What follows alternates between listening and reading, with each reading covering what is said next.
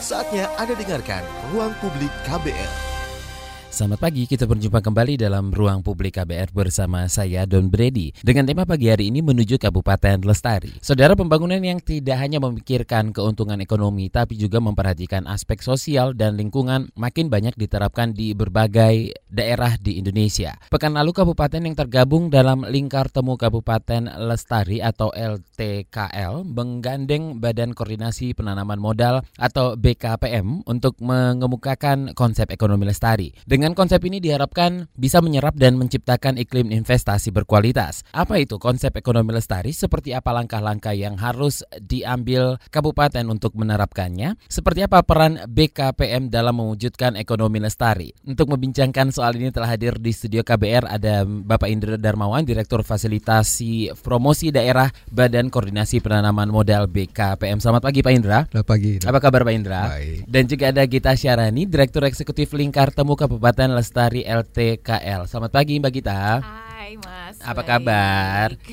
Oke, saya ke Pak Indra dulu nih. Pak Indra, konsep yang diusung oleh kabupaten yang tergabung dalam lingkar temu Kabupaten Lestari atau LTKL ini adalah konsep ekonomi lestari dan LTKL menggandeng Badan Koordinasi Penanaman Modal. Ya, mengapa BKPM melihat perlu untuk mendukung penerapan konsep ekonomi lestari ini, Pak? Ya, konsep lestari ini kan sudah cukup lama. Mhm. Uh, konsep yang mau menggabungkan antara ekonomi, sosial, dan lingkungan. Ini udah cukup lama sekitar 50-60 tahun yang lalu diperkenalkan. Lalu dalam perjalanannya mengalami perubahan sedikit, modifikasi sedikit. Dari fokus ke yang tiga itu menjadi fokusnya sekarang ber- menjadi ekonomi yang berdaya saing, Hmm. yang bisa berkompetisi. Sekarang berubah lagi sekarang, dimodifikasinya menjadi ekonomi yang berketahanan, yang resilience. Hmm. Jadi berdaya saing Singapura berdaya saing, tapi kalau dia mengalami perubahan iklim atau yang baru-baru ini dengan pandemik ancaman wabah seperti apa, dia menjadi tidak berketahanan. Jadi sekarang sifatnya adalah bagaimana ekonomi itu tidak hanya lestari, lestari itu juga sekarang diartikan sebagai yang resilience, yang tahan terhadap guncangan. gitu. Oke. Nah, ekonomi yang tahan terhadap guncangan itu yang secara ekonomi dia menguntungkan, lalu secara sosial dia diterima dan secara lingkungan dia berkelanjutan. Ideal sekali sih, Mhm. hampir tidak mungkin sih sebenarnya. Eh, cukup naif gitu orang mau tiga-tiganya dicapai gitu ya. Tapi kegiatan yang menguntungkan tapi ditolak masyarakat itu nggak bakal menguntungkan lagi. Kegiatan yang menguntungkan datangin banyak duit tapi lingkungannya rusak, besoknya dia bangkrut pasti. Oke. Jadi tiga-tiganya itu harus diperhatikan. Nah, kegiatan-kegiatan seperti itulah yang harus dikedepankan, tidak melulu Mhm. yang hanya mem- mem- mementingkan keuntungan seperti itu. Hmm.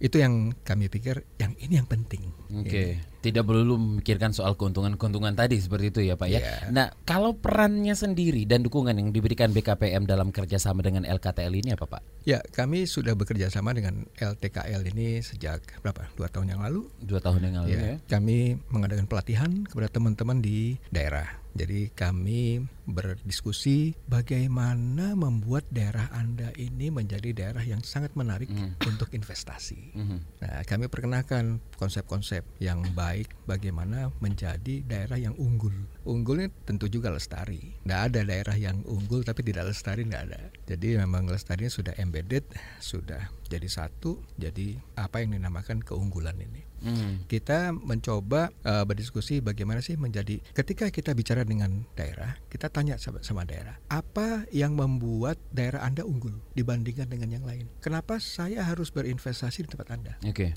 kayak gitu. Itu pertanyaan simple itu apa ya menggelitik teman-teman di daerah untuk berpikir apa ya potensi yang kita punya apa terus nggak berhenti di potensi aja. Kalau potensi ada oke kita punya kopi kita punya kepala kita punya uh, sawit berapa hektar? Mulai mikir gitu. Uh, berapa hektarnya? Lalu siapa yang menguntungkan? Siapa yang mendapat manfaat? Jadi terus dibangun kesadarannya. Mhm. terbangun untuk menjadi daerah yang unggul. Dan dari kabupaten yang telah dibina dan bekerja sama selama ini dengan LTKL kami juga belajar banyak. Jadi Jakarta juga belajar dari daerah. Belajar dari daerah. Oke, apa yang jadi pertimbangan BKPM sendiri Pak dalam memilih satu kabupaten untuk berinvestasi seperti itu? Ya, Selainnya inovasi atau mungkin kreativitas dari daerah itu sendiri seperti yang Bapak katakan tadi ya. Ya, yang pasti potensinya ada. Potensi. Oke. Nah, yang kedua adalah inovasi yang mereka lakukan. Hmm.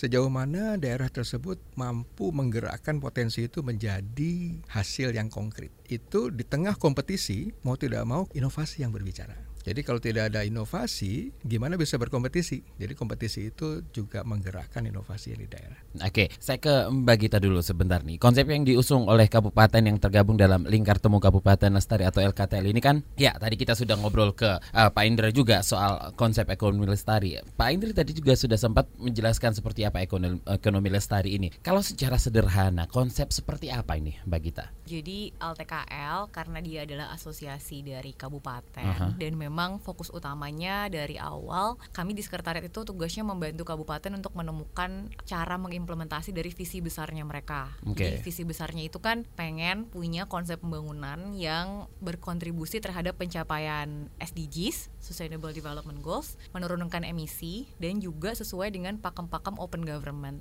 Nah, itu kan targetnya besar sekali. Mm -hmm. Jadi bagaimana kita bisa bekerja bersama kabupaten untuk menerjemahkan itu menjadi seperti tadi Pak Indra bilang yeah. inovasi yang konkret. Mm -hmm. Nah akhirnya di tahun 2019 kemarin keluarlah satu pendekatan yang namanya ekonomi lestari atau kita sebut juga bahasa Inggrisnya communature, okay. community and nature based economy gitu. Konteksnya sih lumayan simple. Intinya semua kabupaten LTKL itu mampu mengidentifikasi. Jadi ada tiga stepnya. Satu mampu mengidentifikasi potensi sumber daya alamnya mereka masing-masing. Mm -hmm.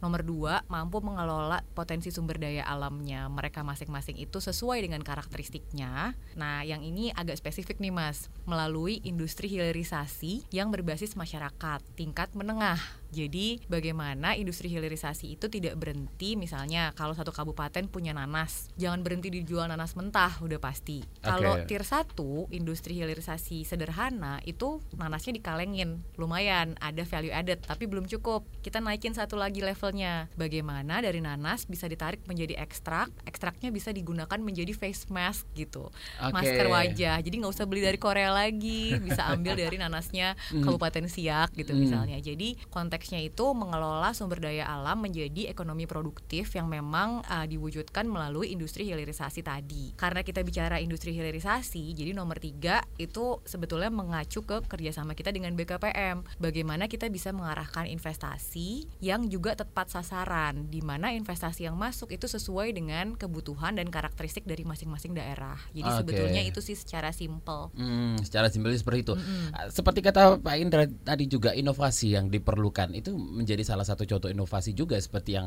Mbak kita jelaskan tadi misalnya dari nanas bukan ya. hanya menjual jual aja deh nanasnya ke mana-mana ternyata nanas itu kita bisa pergunakan banyak lagi misalnya jadi face mask seperti itu ya inovasi ya. seperti itu dimaksudkan jadi sebetulnya kita juga tadi kan contoh nanas itu mungkin disangka oh ini buah-buahan aja gitu padahal ya. sebetulnya dari konteks dia berkontribusi terhadap penurunan emisi itu ada ceritanya lagi nih mas uh -huh. kenapa nanas dan kenapa Kabupaten Siak yang saya jadikan contoh uh-huh. di Kabupaten Siak itu adalah salah satu uh, lokasi dengan luas gambut yang terbesar di Indonesia di mana dia adalah salah satu fire hotspot yang paling banyak juga 2015. Okay. Nah, ternyata salah satu pengetahuan lokal yang dikembangkan oleh daerah pada saat mereka menanam nanas di gambut itu satu tidak merusak dari karakter gambutnya sendiri. Nomor dua ternyata dia mampu mencegah api gitu. Hmm. Jadi bagaimana caranya kita melihat potensi-potensi seperti ini di mana pengetahuan lokal dikombinasikan dengan uh, potensi yang ada di lapangan mm-hmm. itu betul-betul bisa menjadi ekonomi produktif karena pada akhirnya kalau bicara tentang tadi ya Pak yang konsep ideal menyeimbangkan sosial, lingkungan dan ekonomi itu memang harus ditawarkan dengan solusi yang konkret yang mm-hmm. betul-betul bisa kok jualan nanas gitu. Simpelnya seperti itu gitu, mm. bukan berbekal niat baik belaka lah gitu sih kurang lebih. Oke, okay, berarti kerjasama ini sudah berlangsung kurang lebih selama dua tahun Pak Indra evaluasinya selama dua tahun ini seperti apa Pak? Respon dari teman-teman di daerah sangat baik. Okay. Mereka minta lagi untuk diikut sertakan di hmm. program-program hmm. berikutnya hmm. karena memang program yang dikembangkan dikelola oleh teman-teman di LTKL juga sangat menarik. Jadi responnya baik. Mereka menginginkan lagi bagaimana lebih jauh lagi seperti yang tadi. Oke, kita sekarang sudah paham bahwa nanas itu ternyata bisa tidak hanya sekedar dijual mentah, tapi bisa dikembangkan lagi. Bisa didapatkan nggak investor buat kami? Nah, kita carikan gitu. Oke. Dan ada permintaan-permintaan lanjutan Mhm. dari mereka. Kira-kira pasar mana ya yang bisa disasar untuk itu? Jadi pertanyaannya udah maju, gitu. udah, udah maju. Jadi kami lihat itu sebagai sebuah kemajuan. Ditanya begitu, Oke. kami juga kerja jadinya. Oke, k- kita carikan. BKPM punya kantor di luar negeri di delapan negara. Kami kerahkan itu teman-teman yang di delapan negara itu untuk ikut mempromosikan promosi-promosi daerah tadi. Oke, kalau dari Mbak Gita evaluasinya selama dua tahun ini seperti apa? Um, jadi kami sih senang sekali dan betul-betul merasa terbantu karena memang buat daerah uh, ada kerjasama dengan Kementerian Lembaga Nasional itu sesuatu yang sangat penting ya. Jadi dalam artian kalau kita mau berinovasi sebagai daerah ini bukan sesuatu yang melanggar hukum gitu, malah berkontribusi untuk target nasional itu pesan yang penting. Dan dari sisi BKPM kami senang sekali karena BKPM terbuka untuk konsep-konsep yang tidak ortodoks gitu dalam pendekatannya. Misalnya salah satu program yang kita usung bersama namanya tuh Masterclass Investasi Lestari. Em, di mana BKPM memberikan pendampingan untuk daerah di mana daerah itu dilihat sebagai kalau sekarang kan zamannya startup ya Mas. Yes. Gitu ya. Kan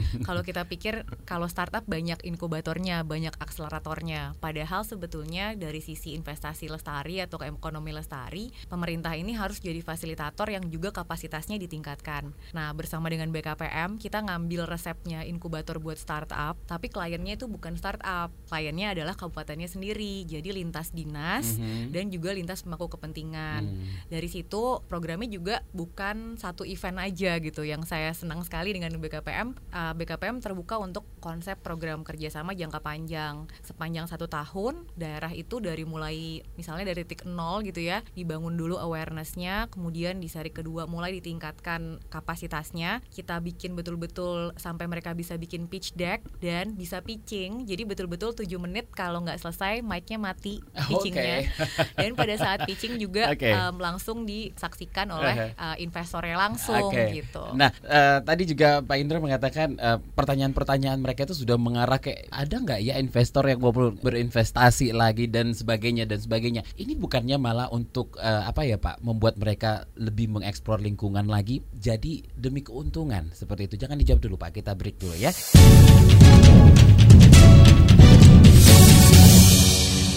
Anda masih menyimak ruang publik KBR bersama saya Don Brady dengan tema menuju Kabupaten Lestari bersama Indra Darmawan, Direktur Fasilitasi Promosi Daerah Badan Koordinasi Penanaman Modal BKPM dan juga Gita Syahrani, Direktur Eksekutif Lingkar Temu Kabupaten Lestari atau LTKL. Oke, Pak Indra tadi sebelum em, break sempat saya tanyakan juga demi meraih keuntungan yang lebih banyak lagi biasanya nih eh, lingkungan itu lebih dieksplor lagi atau resiko-resiko apa yang mungkin akan dihadapi di depan seperti itu Pak. Iya, terima kasih. Eh, sebenarnya ketika kita tawarkan sebuah potensi kepada investor, dia akan mikir pertama bisa untung nggak? Itu pertama, Yes. definitely. Iya. Yang kedua, tanahnya di mana? Lokasinya di mana? Mhm. Ada gugatan nggak atas tanah itu? Mhm. Gitu. Banyak pertanyaan-pertanyaan seperti Banyak itu pertanyaan di belakang ya banyak, Pak. ya. Namanya juga itu- investor gitu Namanya ya juga Pak. investor, taruh duit, nggak mau hilang dong. Iya.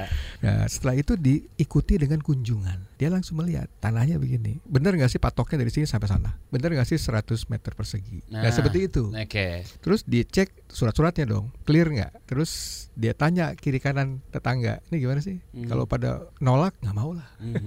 Mhm. Terus juga dia lihat kalau misalnya dia nanti bikin pabrik di sini, buang limbahnya mana ya? Gitu. Sampingnya ini ada ka- ada sungai nih, pasti ke sana. Oke. Pas ke sana, wah ngerusak nih. Nggak sampai sebulan udah digeruduk sama masyarakat nih. Mhm. Nah, jadi investor juga semakin pintar. Jadi dia punya checklist ya, pertanyaan-pertanyaan yang dimulai. Sebagai syarat-syaratnya untuk Iya, menjadi yang investor dari gitu ya, gimana dapat untung, setelah itu gimana bisa berkelanjutan. Itu nomor satu tuh Pak. Gimana dapat untung? iyalah, Biasanya. iyalah. Namanya juga berkaitan dengan Iya. bisnis. Aha, aha. Bisnis itu kan yang pertama di- dipikirkan adalah bagaimana dia bisa minta keuntungan. Hmm. Keuntungan itu bisa diinvestasikan Mhm. di sosial dan lingkungan. Mhm. Oke, kalau dari Mbak Gita sendiri mungkin bisa menambahkan resiko apa yang bakal dihadapi ke depannya untuk hal seperti ini, Mbak? Jadi sebenarnya kenapa kita memilih jalur ini gitu ya Mas? Aha. Karena memang kita merasa harus ada skenario bisnis yang jelas untuk pengembangan ekonomi lestari. Kalau Mhm. orang diminta untuk konservasi atau restorasi hanya karena ya udah supaya niat baik gitu, pasti kan pertanyaannya ya udah jadi mau makan apa gitu. Hmm. Pada akhirnya memang kembali ke situ. Nah, supaya kita bisa menyeimbangkan, um, ada satu instrumen yang dicoba dikembangkan bersama dengan BKPM juga, yang adalah balik lagi kepada pandangan tadi, masing-masing daerah harus mengenali karakteristiknya masing-masing. Kalau misalnya Kabupaten Sintang di Kalimantan Barat, Mhm. uh, hutannya masih banyak dan dia masih ada gambut, berarti karakteristiknya seperti itu. Tipe investor apa sih sebetulnya yang dia butuhkan supaya dia bisa melihat ini sebagai jangka panjang. Kalau seperti Siak hampir semua gambut, seperti apa tipe investasi yang harusnya masuk. Nah ini sebetulnya ada instrumen yang nantinya em, harapannya bisa dikeluarkan oleh setiap kabupaten, namanya Rencana Umum Penanaman Modal. Di mana di dalam rencana umum itu eh, kita bisa melihat pakem-pakem tipe investasi yang diinginkan oleh kabupaten sesuai dengan karakteristiknya. Oke, sejauh ini apa plus minusnya penerapan konsep ini di daerah, Mbak Gita? Jadi kan sebetulnya konsep ini sendiri baru launching ya Mas. Tahun ini kita baru berani gitu bareng sama BKPM dan beberapa mitra untuk bilang oke kita mau memilih jalur ini untuk masing-masing kabupaten LTKL. Kalau dari sisi yang kita sudah trial sepanjang tahun 2019, salah satu kapasitas yang patut ditingkatkan dan mudah-mudahan kita bisa dapat uh, dukungan dari pendengar KBR juga nih ya. Semua orang pintar itu soalnya ngumpulnya di kota kan Mas. Mhm. Padahal salah satu konteks yang sangat penting untuk menerapkan ekonomi lestari adalah riset dan pengembangan, di mana daerah bisa mengenali sumber daya alam yang ada di sana itu apa aja sih Mhm. dan bisa dimanfaatkan untuk jadi apa. Nah itu kan ahli-ahlinya semua rata-rata sekolahnya di urban dan cari kerja juga di urban. Mhm. Jadi bagaimana teman-teman em, yang juga mendengar saat ini tergerak untuk kembali ke akar, kembali ke lokasi masing-masing, di mana kabupaten atau daerah itu dilihat sebagai kesempatan, sebagai future pathway-nya mereka juga. Artinya startup-startup tuh jangan ngumpul di Jakarta aja, tapi juga balik kayak tadi. Ayo bikin face mask yuk dari jamur atau dari nanas Mhm, gitu ya. mhm. Yuk kita bikin coba em, apa pengobatan alternatif yang betul-betul berstandar internasional, Mhm. tapi melihat potensi daerah. Jadi R&D itu sih Mas sebetulnya kesulitan yang harapannya bisa kita atasi bareng-bareng ke depannya. Kabupaten Lestari juga menggandeng mitra dan saat ini sudah punya 10 mitra, kira-kira seperti itu Mbak? Em, kalau dari sisi kabupaten anggota Mhm. itu kita baru saja meresmikan kabupaten terbaru kemarin Kapuas Hulu. Jadi total sekarang ada 10 em, anggota aktif. Mhm. Em, memang dibatasi keanggotaan kabupaten ini karena harapannya ini bisa menjadi apa menemukan working model yang cocok kemudian nanti melalui mitra kita Asosiasi Pemerintah Kabupaten Seluruh Indonesia APKASI itu bisa disebarluaskan ke seluruh kabupaten. Dari sisi kapasitas teknis seperti Mas bilang tadi kita punya yang namanya jejaring mitra. Jejaring mitra kita kemarin sebelum rapat umum anggota itu ada 14 Oke. sekarang sudah bertambah menjadi 19. Ada lima mitra baru yang lintas ke, eh, lintas bidang juga dari mulai artificial intelligence sampai report sustainability reporting dan juga berbagai kemampuan teknis yang lain itu yang ada di dalam jaring mitranya LTKL. Oke, seperti apa proses pemilihan mitra ini? Kalau mitra itu mereka mengajukan diri sebetulnya. Oke. Jadi ada jejaring mitra yang memang sudah uh, dari awal menjadi mitra kami. Itu tanda tangan MOU dengan kabupatennya gitu ya untuk membantu di kapasitas teknis. Kalau ada mitra baru, jadi misalnya nanti kapan-kapan kita ngundang KBR jadi mitra gitu. Ya. KBR-nya mengajukan uh, surat keinginan menjadi mitra, kemudian presentasi aja di depan jejaring mitra yang sudah ada. Nanti kita kasih waktu dua minggu. Kalau tidak ada keberatan, langsung kita sahkan. Tapi itu hanya bisa satu tahun sekali pada saat rapat umum anggota. Ah, Oke, perannya mitra ini seperti apa nantinya Mbak? Justru kan karena LTKL kami kan asosiasinya saja mas tidak punya Oke. kapasitas teknis. Jadi kalau kita balik lagi ke konteks ekonomi lestari, kebijakan yang akan membantu di daerah yang bekerja sama langsung dengan BKPM misalnya gitu, Mhm. itu adalah mitra-mitra kami karena sekretariat tidak boleh implementasi mas tugas kita hanya memfasilitasi mempertemukan uh, kabupaten dengan mitra yang tepat dan juga membantu mengkomunikasikan Oke, sebenarnya kan seperti yang kita sudah jelaskan tadi, konsep-konsep apa namanya inisiatif-inisiatif yang ada di Kabupaten Lestari ini bagus dan mungkin diterapkan oleh kabupaten lain. Apakah memungkinkan konsep ini diterapkan di kabupaten lain dan bertemu BKPM untuk eh, minta pendampingan langsung gitu, Pak? Jelas bisa. Mhm. Jelas bisa.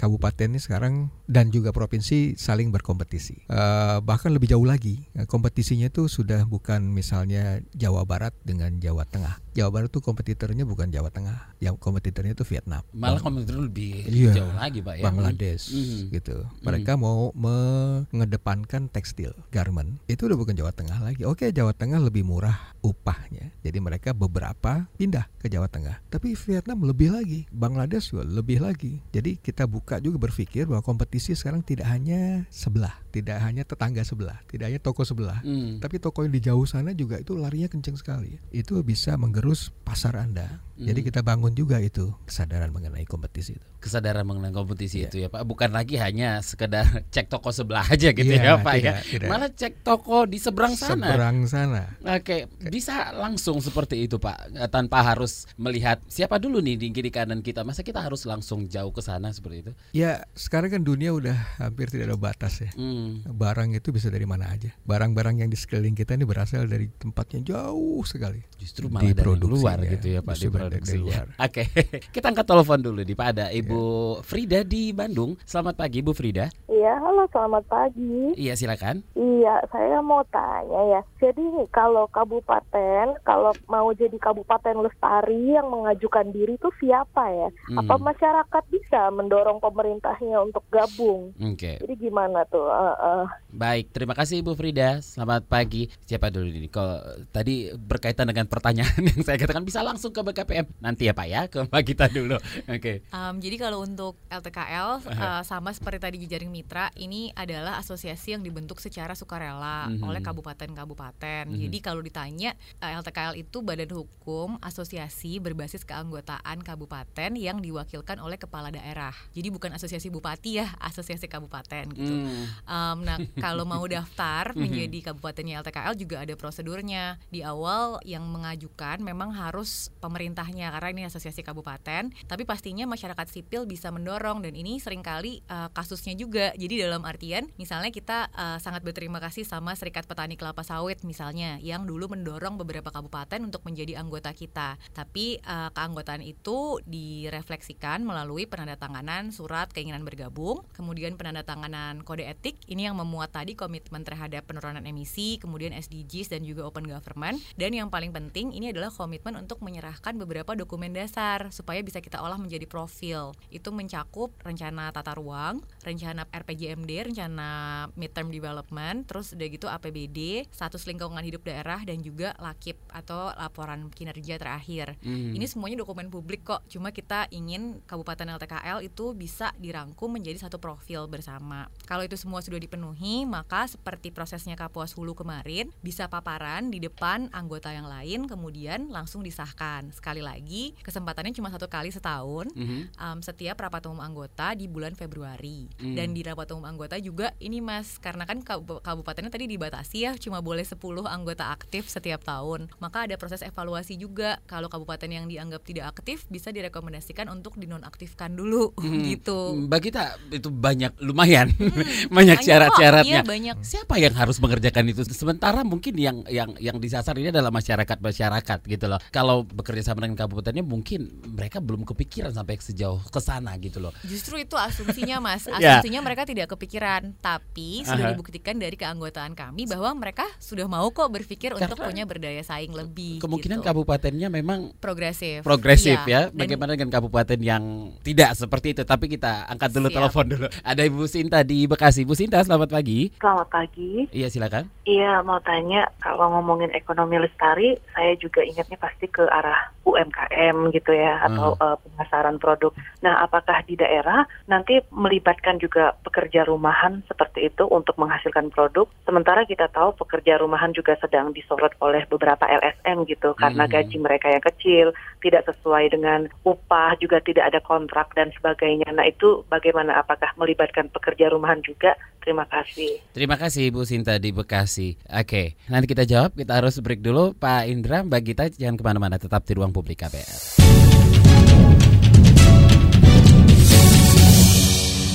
Anda masih mendengarkan Ruang Publik KBR yang bisa Anda dengarkan di 100 radio jaringan kami dari Aceh hingga Papua. Oke, tadi sudah ada telepon dari Ibu Sinta di Bekasi. Kalau ngomongin Kabupaten Lestari, saya ingatnya UMKM. Apakah akan melibatkan pekerja rumahan? Ke Pak Indra nih.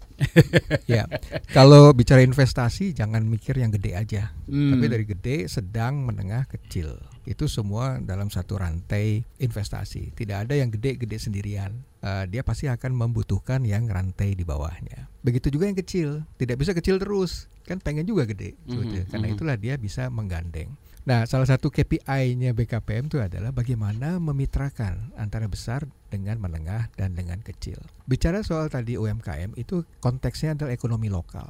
Ekonomi lokal yang kuat itu adalah tulang punggung dari ekonomi lestari sebenarnya. Ekonomi lestari itu tidak melulu lingkungan kok, tidak melulu eh, sosial kok, tapi adalah ekonomi dan ekonomi tidak ek ekonomi global, ekonomi lokal. Bayangkan kalau ada investor besar datang, terus dia apa-apa harus datangkan dari negaranya, kan nggak mungkin, mahal. Jadi dia akan nyari di lokal. Hmm. Kalau nggak ada baru dia akan cari di daerah-daerah lain. Tapi kalau lokal tersedia, buat apa jauh-jauh? Karena itulah penguatan ekonomi lokal menjadi sangat penting, hmm. sangat penting. Nah, ekonomi rumahan termasuk yang ekonomi lokal itu dan bagaimana ekonomi-ekonomi rumahan bisa naik kelas menjadi ekonomi-ekonomi yang lebih mantap, lebih kuat, lebih siap kalau dikasih order 10 ya 10 bisa terus dinaikkan menjadi 50 nggak bisa ah itu udah repot jadi harus juga meningkatkan diri hmm. sampai misalnya biasanya 5, 10 50 sekarang 100 pun di order itu bisa dipenuhi supaya mereka tidak lari ke tempat lain hmm. jadi UMKM maupun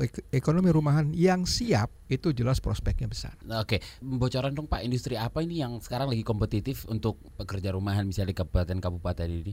Uh, begini, uh, contoh di Cianjur, ah. ya, itu ada investor dari Taiwan, okay. ya, di garment, itu tenaga kerjanya 3.000, okay. 3.000 orang. 3000 itu kan butuh makan siang ya. Itu butuh berapa pisang? Ada 3000 pisang. Coba 20 persennya aja, 30 persennya aja di cover oleh industri rumahan menyediakan makan siang. Itu luar biasa ya. Belum lagi dia nanti ekspansi, meningkatkan produksinya, nambah tenaga kerja 3000 lagi tambahan. Kan kalau garment itu kan padat karya ya. Mm -hmm. Jadi kalau nambah tuh 1000, 1000, 1000 seperti itu. Mm -hmm. Itu berapa pisang? Itu bicara pisang untuk menemani makan siangnya. Itu bicara juga tentang kebun nanti. Kebunnya juga tadinya punya sendiri, jadi punya tetangga, jadi punya komunitas. Jadi kalau itu berjalan, terjalin, komunitas itu naik, nggak hanya si rumah tangga itu. Oke, okay. ya. wow. Baru kepikiran. Oke, okay, kembali ke Mbak Gita tadi soal syarat-syarat tadi nih Mbak ya hmm. ya kan. Ternyata itu banyak banget yang harus disiapkan say satu kabupaten untuk ikut LKTL ini gitu ya. Dan ya ternyata Mbak Gita bilang itu asumsi kita. Toh masih banyak yang waiting list ternyata. Hmm. Oke. Okay. itu selalu apa harus disiapkan semuanya atau memang uh, ada kompensasi? Ya sudahlah kalau nggak ada yang satu ini nggak apa-apa ikut aja. Gimana Mbak? Boleh diceritakan dulu. Saya masih penasaran. Kalau untuk keanggotaan sih memang harus semuanya Mas baru okay. bisa di approve gitu. Jadi ah. uh, dan yang approve bukan kami ya, bukan sekretariat. Yang approve itu dewan pengurus. Okay. Jadi dewan pengurus itu adalah kabupaten-kabupaten yang dulu mendirikan LTKL. Karena Aha. memang LTKL ini banyak yang suka nyangka ini NGO gitu padahal bukan yeah. ini asosiasinya ya punyanya kabupaten gitu. Uh, awal sekali dulu yang mendirikan adalah Kabupaten Musi Banyu Asin di mm -hmm. Sumatera Selatan dan Kabupaten Sintang mm -hmm. di mhm. Kalimantan Barat. Kemudian dilanjutkan dengan beberapa founder lainnya yang fokusnya di Kalimantan, Sumatera dan Sulawesi. Mm. Benang merahnya sebenarnya Mas kalau ditanya kenapa sih kok pada mau repot-repot gitu? Hampir semua itu pemersatunya adalah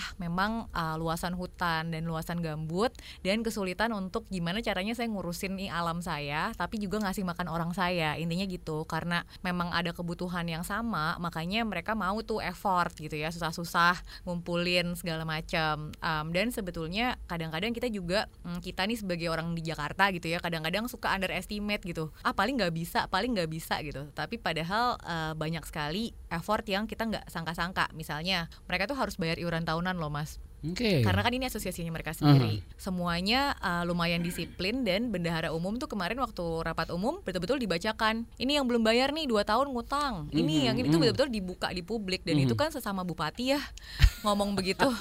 Jadi lucu gitu. Pas okay. uh, pas ha, apa hasil hasil rapat akhirnya itu banyak yang langsung kirim bukti clearing. Jadi karena ditagi gitu misalnya. Jadi hal-hal seperti itu yang kita pikir wah nggak mungkin banget nih ke, uh, pemerintah yang sangat rigid tuh bisa uh, seperti ini ternyata bisa kok kalau memang ada kemauan gitu. Ternyata bisa kalau uh -uh. ada kemauan, tapi iya. kalau ya namanya juga di tengah jalan pasti ada aja uh, halangan gitu. Ada bisa yang di kick out. Jadi sebetulnya ada beberapa parameter. Uh, kalau saat ini kita mengembangkan itu bersama dengan BKPM juga okay. ada namanya kerangka daya saing daerah. Kerangka daya saing daerah ini intinya parameter yang digunakan untuk ngetes apakah satu kabupaten itu udah cukup sukses atau belum di dalam uh, perjalanan mereka menuju lestari. Oke. Okay. Nah, tapi kan itu masih uh, dibuat saat ini baru launching kemarin mm -hmm. dan baru baru dites di empat kabupaten. Kita pakai pilar yang sederhana dulu. Pilarnya sifatnya administratif. Jadi ah. apakah mereka uh, tepat waktu pada saat mengumpulkan dokumen? Okay. Apakah mereka bayar iuran? Mm -hmm. Apakah mereka kehadirannya baik gitu? Dan apakah mereka kooperatif dari sisi menyetorkan informasi-informasi yang memang dibutuhkan dibutuhkan sebagai kabupaten anggota itu aja sih. Oke. Okay. Uh. Dan ternyata di tengah jalan ada yang melanggar itu semua? Ada mas dua tahun lalu uh -huh. itu yang kita sebutnya bukan di kick ya, di Jadi non, di nonaktifkan. Nonaktifkan. Dinonaktifkan selama dua tahun. Uh -huh. Jadi setiap tahun itu ada kesempatan untuk reaktivasi. Kalau mereka mau reaktivasi, monggo. Kayak kemarin yang salah satu yang di suspend itu yang dinonaktifkan itu Kabupaten Batanghari tahun uh. lalu. Tahun ini kemarin Batanghari hadir dan mereka juga baru nge ngeh gitu bahwa mereka oh bisa ya direaktivasi kalau gitu kita bakal usulin deh tahun depan kita aktif kembali gitu kurang mm -hmm. lebih seperti itu. Mm -hmm. nah. Saat ini yang jadi anggota Kabupaten Lestari yang banyak sumber daya alamnya atau yang minim uh, eh, SDA-nya ya tapi kayak inovatif ada nggak pak? Yang um, minim SDA-nya atau banyak SDA-nya? Yang minim SDA-nya mm -hmm. tapi kaya inovatif atau sebaliknya seperti itu? Um, kalau kabupatennya LTKL itu seperti Indonesia Mini sih jadi karakternya macam-macam. Mm. Uh, ada yang kabupaten seperti Sigi, Bone Bolango uh, dan Sintang yang hutannya masih kaya sekali di atas 70%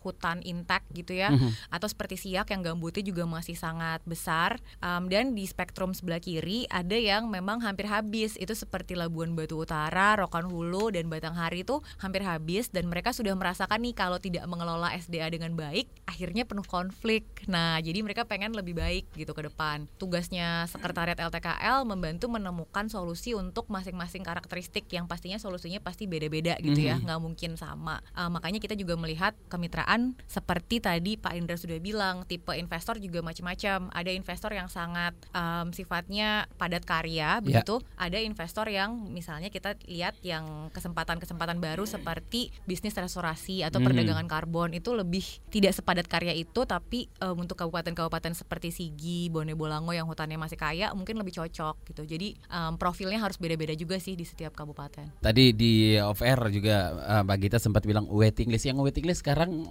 berapa banyak Mbak Gita? Kalau total kemarin sekitar 12 atau 13-an sih Mas yang uh. udah masuk ke waiting list pendaftar Kabupaten LTKL tapi uh, masih ada syarat-syarat yang kurang jadi belum bisa diajukan ke dewan pengurus. Okay. Yang mengesahkan juga dewan pengurus bukan saya soalnya. tapi untuk sosial sosialisasi ke daerah sendiri sehingga hmm. satu kabupaten itu tahu tentang uh, hal seperti ini apa yang dilakukan, Mbak? Jadi kan kami itu sebetulnya kaukus juga di dalam Asosiasi okay. Pemerintah Kabupaten Seluruh Indonesia atau APKASI uh, melalui aplikasi itu kami uh, banyak sosialisasi tentang kegiatan LTKL uh, di mana kabupaten-kabupaten yang belum tergabung di LTKL juga bisa ikut serta. Mm-hmm. Nah, cara kedua itu kemitraan seperti yang dilakukan dengan BKPM mm. karena BKPM kan outreachnya seluruh Indonesia. Seluruh Indonesia. Um, terus tingkatnya juga di provinsi bukan cuma di kabupaten. Jadi dengan kerjasama lewat program bersama dengan BKPM uh, lebih banyak yang tahu juga tentang apa sih LTKL itu dan mungkin jadi lebih tertarik. Gitu. Oke, okay, baik. Kita angkat dulu telepon ada Bapak Hengki di Tomohon. Selamat pagi Pak Hengki. Pagi Bang Don. Iya, silakan Pak Hengki. Uh, yang mau saya tanya, kalau di Sulawesi Utara apa sudah ada kabupaten yang turut serta? Hmm. Uh, dan saya kira kalau persyaratan-persyaratannya satu kabupaten untuk lestari ke kabupaten lestari itu secara garis besar apa saja persyaratannya? Hmm. Saya kira okay. itu saja. Terima kasih Bang Don. Iya, terima kasih. Sumber. Selamat pagi. Selamat pagi Pak Hengki di Tomohon. Nanti kita akan jawab. Kita harus break dulu. Jangan ke mana-mana. Tetap di ruang publik KPR.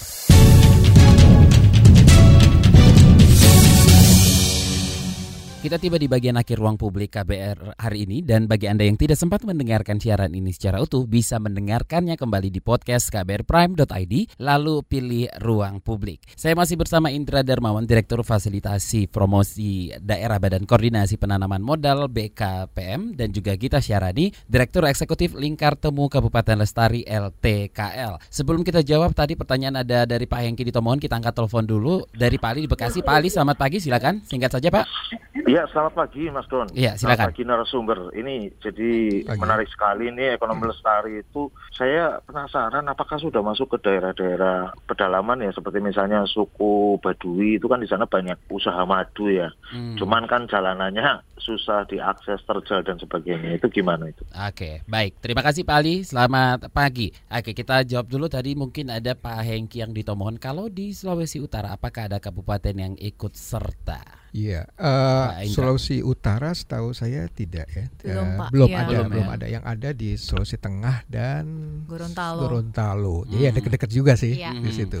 Salah satu yang mengemuka dan pernah berinteraksi dengan BKPM adalah yang Kabupaten Bone Bolango. Hmm. Di acara kemarin yang diadakan di LTKL dan BKPM itu kami berkesempatan mencoba kopinya. Kopinya itu keren banget, rasa coklat gitu ya. Jadi ada ada flavor-flavor coklatnya seperti itu. Hanya saja dijelaskan bahwa volumenya belum banyak, Hmm. belum besar Hmm. gitu. Jadi kalau mau dikembangkan itu kendalanya. Jadi produksinya masih belum banyak. Kami berdiskusi, kami langsung berpikir itu bisa sebenarnya dimitrakan dengan pihak-pihak seperti Starbucks, Mhm. seperti Coffee Bean Mhm. dan pihak-pihak lainnya yang pernah dilakukan di daerah lain, salah satunya di Sumatera Utara. Jadi dengan petani setempat yang produknya itu bagus, Mhm. itu janji tidak pakai pestisida dan Oke. pengelolaan sampahnya dengan baik. Jadi zero waste. Sebagai imbalannya kita bantu jualkan dengan harga yang premium. Jadi harganya nggak biasa, harganya beda. Karena itulah dijual di Starbucks. Iya dong, eh, kita udah apa, bersusah payah untuk tidak mencemari lingkungan, kita kasih penghargaan dengan harga. Jadi harganya itu harga-harga Starbucks, harga-harga eh, Middle premium, gitu ya, premium, premium Eh, ya. eh, harga, Oh, premium bahkan Pak ya? harga premium, Oke, harga premium. harga premium. Hmm. Jadi itulah bentuk-bentuk penghargaan, bentuk-bentuk eh, kolaborasi Mhm. yang bisa dikembangkan. Dan Bone Bolango saya pikir bisa kita tingkatkan dulu kapasitasnya supaya produksinya cukup, lalu kita kenalkan dengan mitra-mitra yang strategis. Hmm, Syaratnya nih Pak, Ya. Mbak Gita nih, gimana lah kita nih Pak Hengki menanyakan. Syaratnya, syaratnya kan eh, Bone Eh. Bolango sudah menjadi anggota LTKL. Aha. Itu juga menjadi insentif untuk menjadi anggota. Iya sih. Dan Eh. maksudnya seperti tadi yang Pak Indra bicarakan juga, kita ambil contohnya Bone Yes, Bolango yes. aja ya. Mhm. Um, jadi kopi yang tadi Pak Indra bicarakan tuh namanya kopi Pinogu dan yang spesial dari kopi itu, kopi itu tuh didapatkan dari satu uh, satu lokasi di dalam hutan lindung. Jadi sebetulnya teman-teman itu tidak tidak harus membabat hutannya untuk mencari pen- uh, mata pencaharian karena mereka bisa berjualan kopi dari hutan. Jadi itu kopinya betul-betul tumbuh di tengah-tengah hutan. Nah, itu kan jadi cerita yang spesial. Bagaimana kita tidak melihat kopi ini menjadi kopi yang sifatnya mass production, tapi Mhm. jadi kopi yang uh, kalau bahasa sekarang artisan gitu ya. Um, kopi yang memang bisa dijual dengan harga premium karena cerita di belakangnya. Nah, ini juga merefleksikan sebetulnya kalau mau jadi kabupaten lestari itu harus seperti apa sih? Karena tadi kan kita bicara syarat administratif Ya. dan bukan berarti yang sudah masuk kabupaten LTKL itu pasti kabupatennya lestari. Justru yang masuk LTKL itu adalah kabupaten yang siap untuk menuju Hmm. menjadi kabupaten lestari. Berarti Oke. mereka siap berubah nih, siap meningkatkan kapasitasnya. Kalau nantinya sudah menjadi kabupaten lestari, sebetulnya ada lima komponen dasar mas: sosial, ekonomi, lingkungan. Itu ketiga. Yang keempat itu adalah perencanaan dan peraturan. Yang kelima itu adalah insentif untuk masyarakat. Tadi kan sudah ada pertanyaan juga tentang pelibatan warga lokal, termasuk masyarakat hukum adat. Itu jadi salah satu kriteria juga. Jadi kalau ditanya dari lima pilar tadi, apa sih yang paling penting gitu ya? Nomor satu itu adalah bagaimana kabupaten uh, menjaga potensi sumber daya alamnya. Dalam hal ini kawasan nilai ekosistem tinggi seperti hutan, gambut, kars, apa pun tergantung karakteristiknya. Yang nomor dua bagaimana kabupaten itu mencegah kebencanaan termasuk kebakaran hutan lahan atau banjir, longsor dan lain-lain. Yang ketiga itu adalah uh, bagaimana kabupaten uh, menghormati dan melindungi hak dari masyarakat setempat, baik Mhm. itu sifatnya petani, Mhm. Masyarakat hukum adat maupun sebetulnya tadi UMKM dan uh, pekerja rumahan. Yang nomor empat, bagaimana kabupaten pada akhirnya bisa uh, memberikan mata pencaharian dan pekerjaan yang layak. Oke, dari Bapak Aldi di Bekasi, saya penasaran apakah sudah masuk ke daerah-daerah terpencil seperti Baduy kan ada kerajinannya. Gimana nih Pak? Sudah menyasar ke sana? Iya, eh, permasalahan dengan eh, isu seperti itu adalah infrastruktur, Mhm. ya, jalan jalan akses menuju ke industri-industri kecil tersebut. Mm. Ya, itu sebenarnya tanggung jawab dari pemerintah daerah setempat. Mm. Gitu. Tapi kami menggandeng juga dan meningkatkan kesadarannya. Contohnya di program-program pelatihan kami bersama LTKL itu yang dilatih tidak hanya institusi investasi yaitu dinas penanaman modal tidak. Kita undang teman-temannya dinas kehutanan dinas UKM dinas uh, Bapeda juga Pak. Bapeda hmm. kayak gitu. Jadi yang menjadi sasaran memang yang aparat yang terkait dengan investasi. Hmm. tapi dia tidak bisa kerja sendiri kan? Gitu. Dia harus berkoordinasi dengan daerah-daerah lain. Oke. Ini pertanyaan terakhir ini untuk Pak Indra dan juga Mbak Gita. Investasi merupakan salah satu fokus pemerintahan Jokowi juga periode ini. Dan dan seperti apa fokus pemerintah ini bisa berjalan dengan konsep ekonomi lestari ke Pak Indra? Ya, fokusnya adalah bagaimana menggait investasi yang berkualitas. Mm -hmm. Berkualitas itu artinya dia jangka panjang, menciptakan lapangan kerja dan tentu saja lestari. Jadi lestari itu tadi kita udah bahas luas apa saja aspek-aspeknya mencakup ekonomi, sosial dan lingkungan, tapi juga jangan jangka pendek. Yang penting adalah menciptakan lapangan kerja. Menciptakan lapangan kerja. Ya. Uh, Mbak Gita, singkat saja mungkin? Iya, sama sih seperti hmm. yang uh, tadi disampaikan oleh BKPM, konteks utama adalah bagaimana daerah bisa punya daya saing untuk menjemput dan memelihara investasi berkualitas yang tadi utamanya soal value creation, Mas. Jadi bagaimana kabupaten itu punya kemampuan untuk punya nilai tambah dari SDA yang dia punya sendiri. Jadi kan kalau ada value creation, udah pasti mata pencaharian juga jadi lebih berkualitas. Oke, okay. sebenarnya masih banyak banget pertanyaan yang saya tanyakan dan juga ada beberapa WhatsApp yang belum sempat kita bacakan tapi informasi tentang hal ini bisa didapatkan di mana nih Pak Indra? Uh, website atau mungkin sosial media tentang uh, Kabupaten Lestari ini, ya. ekonomi Lestari ini? Yang paling cepat mungkin di ya, sosial medianya Kabupaten Lestari. Okay. Itu kami align juga ke sana. Di website BKPM juga ya. ada dan hmm. di sosmednya BKPM selalu kita announce, kita broadcast kegiatan-kegiatan yang terkait dengan uh, Kabupaten Lestari. Oke. Oke, mungkin yang uh, udah WhatsApp bisa mencari informasinya di sana ya. Bisa follow aja langsung Mas. Silakan. Kabupaten Lestari. Uh -huh. itu Instagramnya. Lihat di Facebook ada lingkar temu Kabupaten Lestari. Dan di LinkedIn juga uh, alamatnya sama. Nanti di situ ada tautan juga masuk langsung ke uh, BKPM, BKPM versi Indonesia dan versi Inggris. Karena BKPM ada dua tuh. Oke okay. baik. Terima kasih Pak Indra Darmawan dan juga Mbak Gita Syarani atas waktunya pagi ini. Saya Don Brady pamit. Salam. Baru saja Anda dengarkan Ruang Publik KBR.